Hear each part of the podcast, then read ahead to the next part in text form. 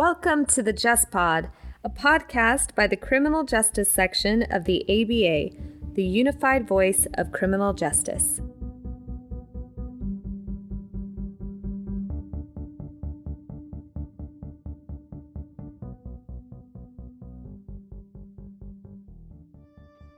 Welcome to this episode of the Just Pod. Joining us today is Stephen Saltzburg, Wallace and Beverly Woodbury University professor George Washington University Law School.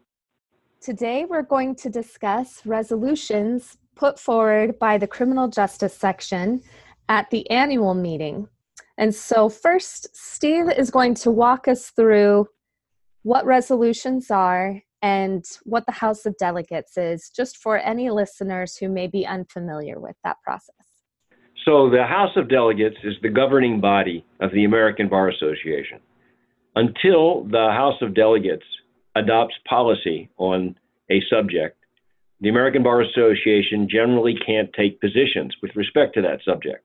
And so the way in which policy gets developed is sections, individuals, bar associations put forth resolutions, which are a little bit like bills that go before the House of Delegates and the House votes on them the House has about as many members as Congress, has about 500 and some, maybe more than 535, it may be 550.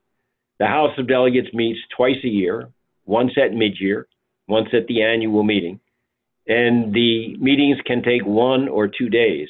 The last meeting in San Francisco was a long meeting. The House of Delegates considered three resolutions drafted by state bar associations, five constitutional amendments to the association, four bylaw amendments, and then 37 resolutions put forward by sections or standing committees of the American Bar Association. A couple of those were withdrawn, but for the most part, they went through. Well, let's begin with the resolution that the Criminal Justice Section sponsored. This resolution was centered on marijuana, both state and federal laws and inconsistencies there. Can you tell us exactly what this resolution was calling for? Sure. Um, as many listeners will know, a number of states have legalized marijuana, either medical marijuana only or marijuana much more generally, some being Colorado, Washington State. And the problem that states have had is that even though they regulate the marijuana business and businesses have to conform very carefully to the legal requirements that each state enacts, it remains a federal crime to deal with marijuana. And the federal government has taken no steps to assure individuals and businesses in states that have legalized it that the federal government won't come after them. So our resolution urges Congress to exempt states that have regulated marijuana from federal laws that essentially make dealing in marijuana illegal. It would essentially let the states be the 50 laboratories that we think of when we think about the way the United States is structured. Mm-hmm. The resolution also asks Congress to remove marijuana from the schedule of controlled substances as a Schedule One substance.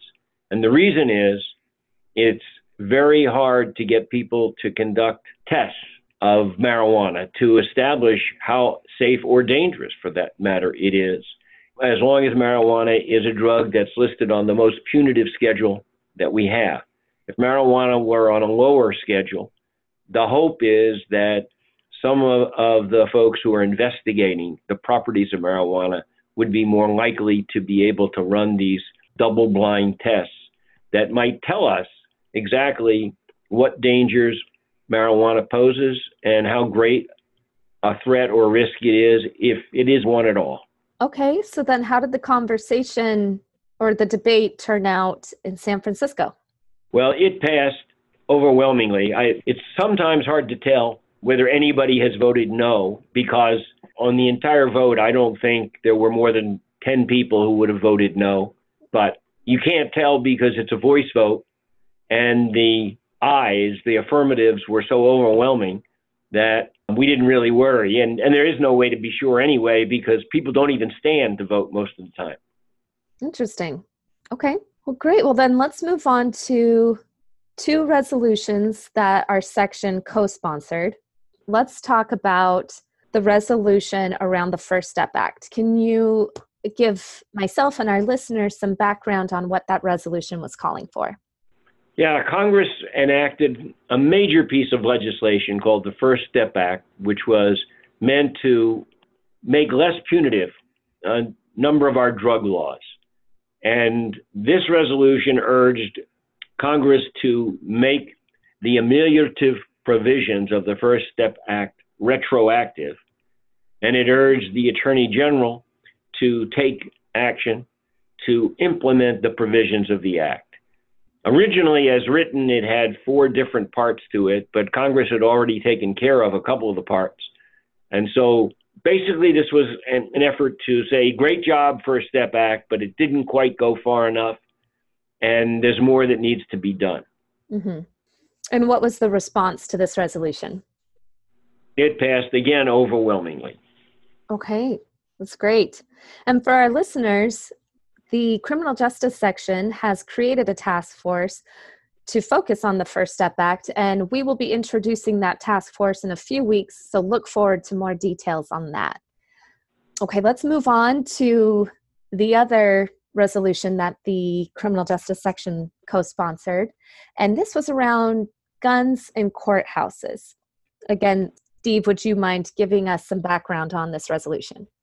Yeah, this resolution called upon various state, local, territorial, and tribal governments to enact statutes, rules, or regulations, and for judges to adopt policies that limit the possession of firearms in courthouses, judicial centers, and surrounding areas to only those persons necessary to ensure security.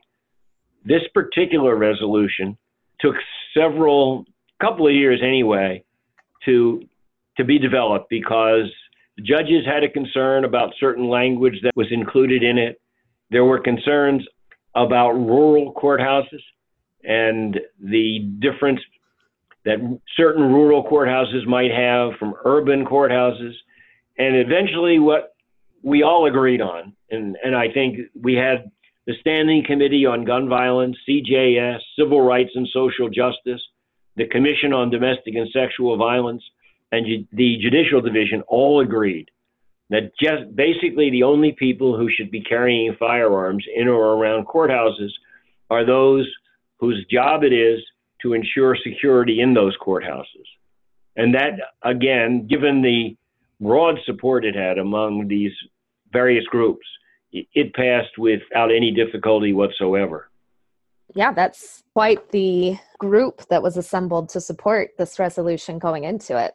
Okay, so let's move on to one of the probably most talked about resolutions at annual. The section, the criminal justice section, was originally going to co sponsor a resolution on consent, but took a step back. Can you tell us about this resolution and what will happen next? Well, let me give you a little bit of history mm-hmm. so that my description of the resolution is as accurate as it can be. Perfect. The American Law Institute has been working on a revised model penal code for any number of years now. And one portion of the model penal code that's received a lot of attention is the portion that deals with sexual assault and particularly consent in sexual assault cases. And the American Law Institute membership debated this at some length on several occasions and arrived at a definition of consent which is virtually final. Nothing actually in the, in the ALI is final until the entire model penal code is ready to be approved as an entity. But following the adoption of the consent definition there, the Commission on domestic and sexual violence in the ABA, it, or at least certain members of it, were unhappy with the ALI definition. and wanted to propose a different definition, which they did propose in a resolution that came before the House of Delegates in Las Vegas in February or late January. The criminal justice section asked them to postpone consideration of it because we didn't get the resolution until after our fall meeting, never had a chance to discuss it as council. The commission agreed, and we also represented to the House that we would work together to try to come up with a resolution that both both the commission and CJS were happy with. We did work with the commission. They had a member come to our spring meeting.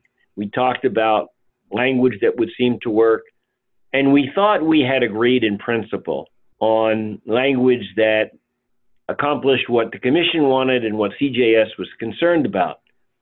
After our spring meeting, however, members of CJS became quite concerned that we had rushed this through at the spring meeting, we'd hurried it, and that there were ambiguities, serious ambiguities in the resolution, which could be read in very different ways.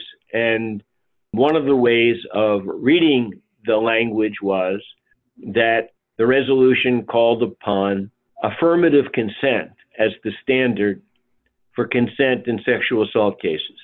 Now, affirmative consent essentially means that you cannot find consent by essentially looking at all the circumstances. There has to be some verbal or other nodding ahead or something like that that actually affirmatively indicates consent. Affirmative consent was roundly rejected by the American Law Institute, and it was of great concern to CJS because throughout the country, the law is that you look at consent or the lack of consent, you, you measure it by looking at the history between people and all of the circumstances that might be relevant to whether or not there was consent on a particular occasion. The uh, National Association of Criminal Defense Lawyers was particularly concerned that the language would be misread. And when CJS and the commission tried to see if there was some way we could fix the language, it appeared that we just had thought we had reached an agreement, but had each side had an understanding that differed from the other.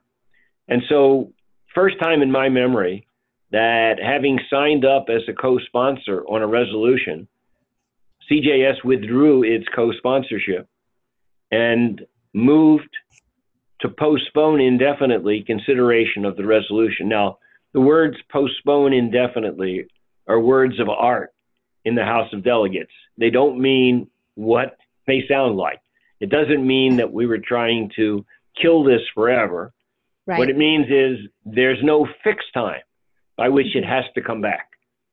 And so we, again, are committed to working with not only the commission, but um, the Standing Committee on Legal Aid and Indigent Defense, SCLAID, Civil Rights and Social Justice, and other groups within the ABA to come up with a resolution that is legally accurate and that captures what we think consent means throughout most, if not all, of the United States.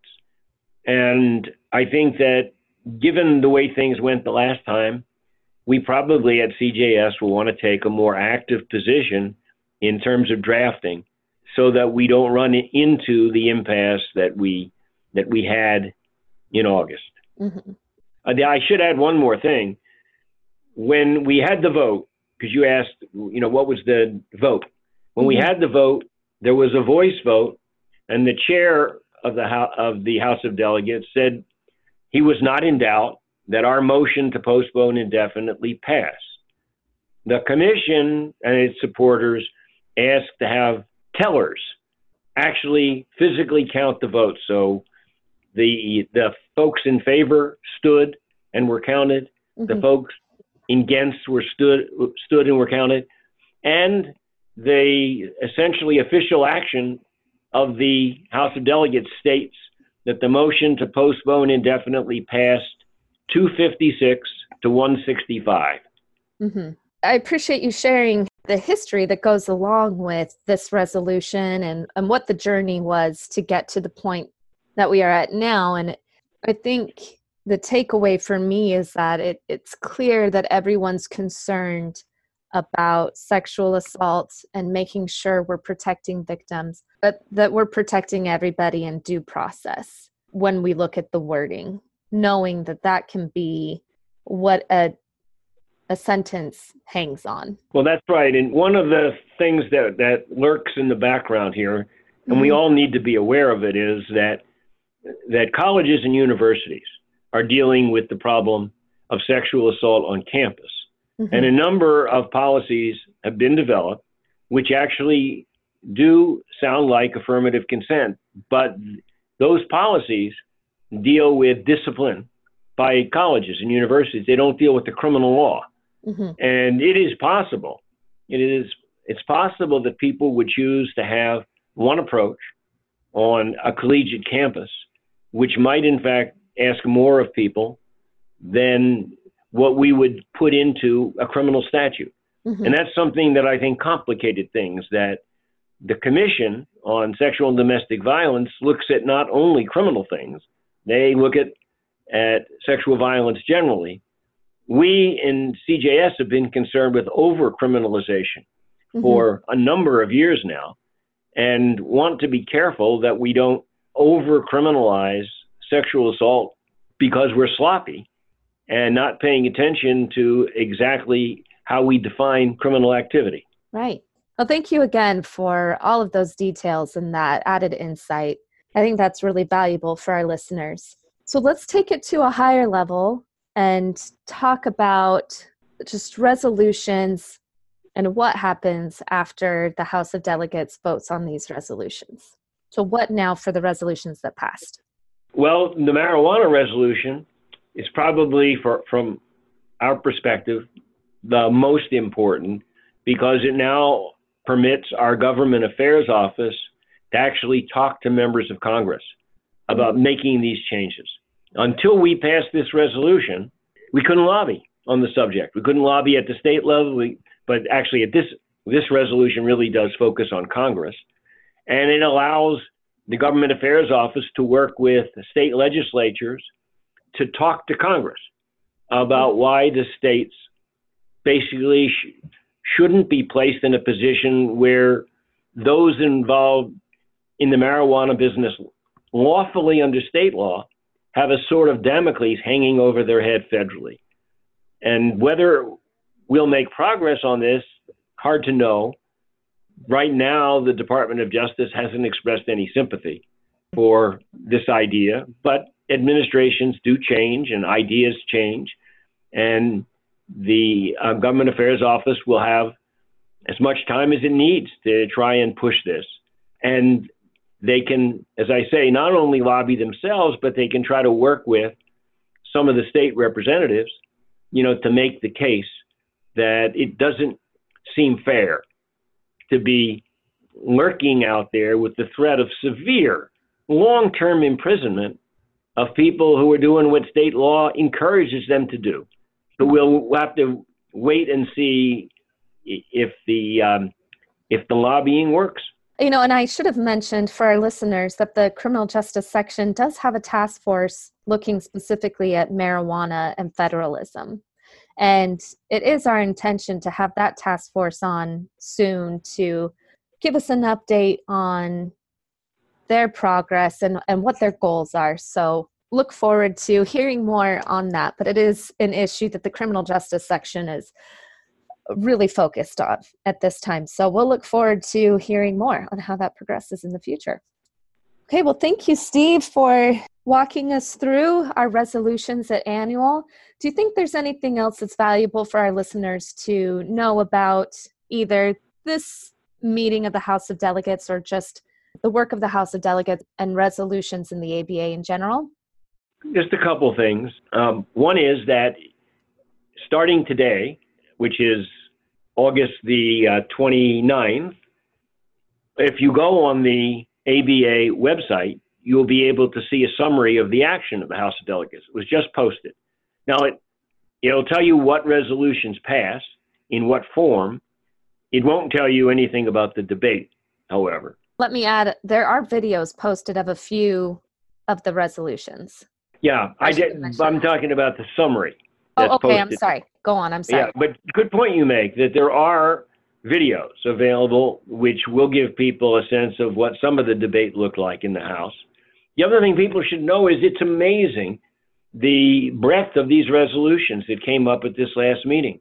We had the Colorado Bar Association, backed by certain sections of the ABA, talking about broadband access in rural communities. The Maricopa County Bar from Arizona had a resolution that passed calling on university and college campuses to pr- promote freedom of debate and thought.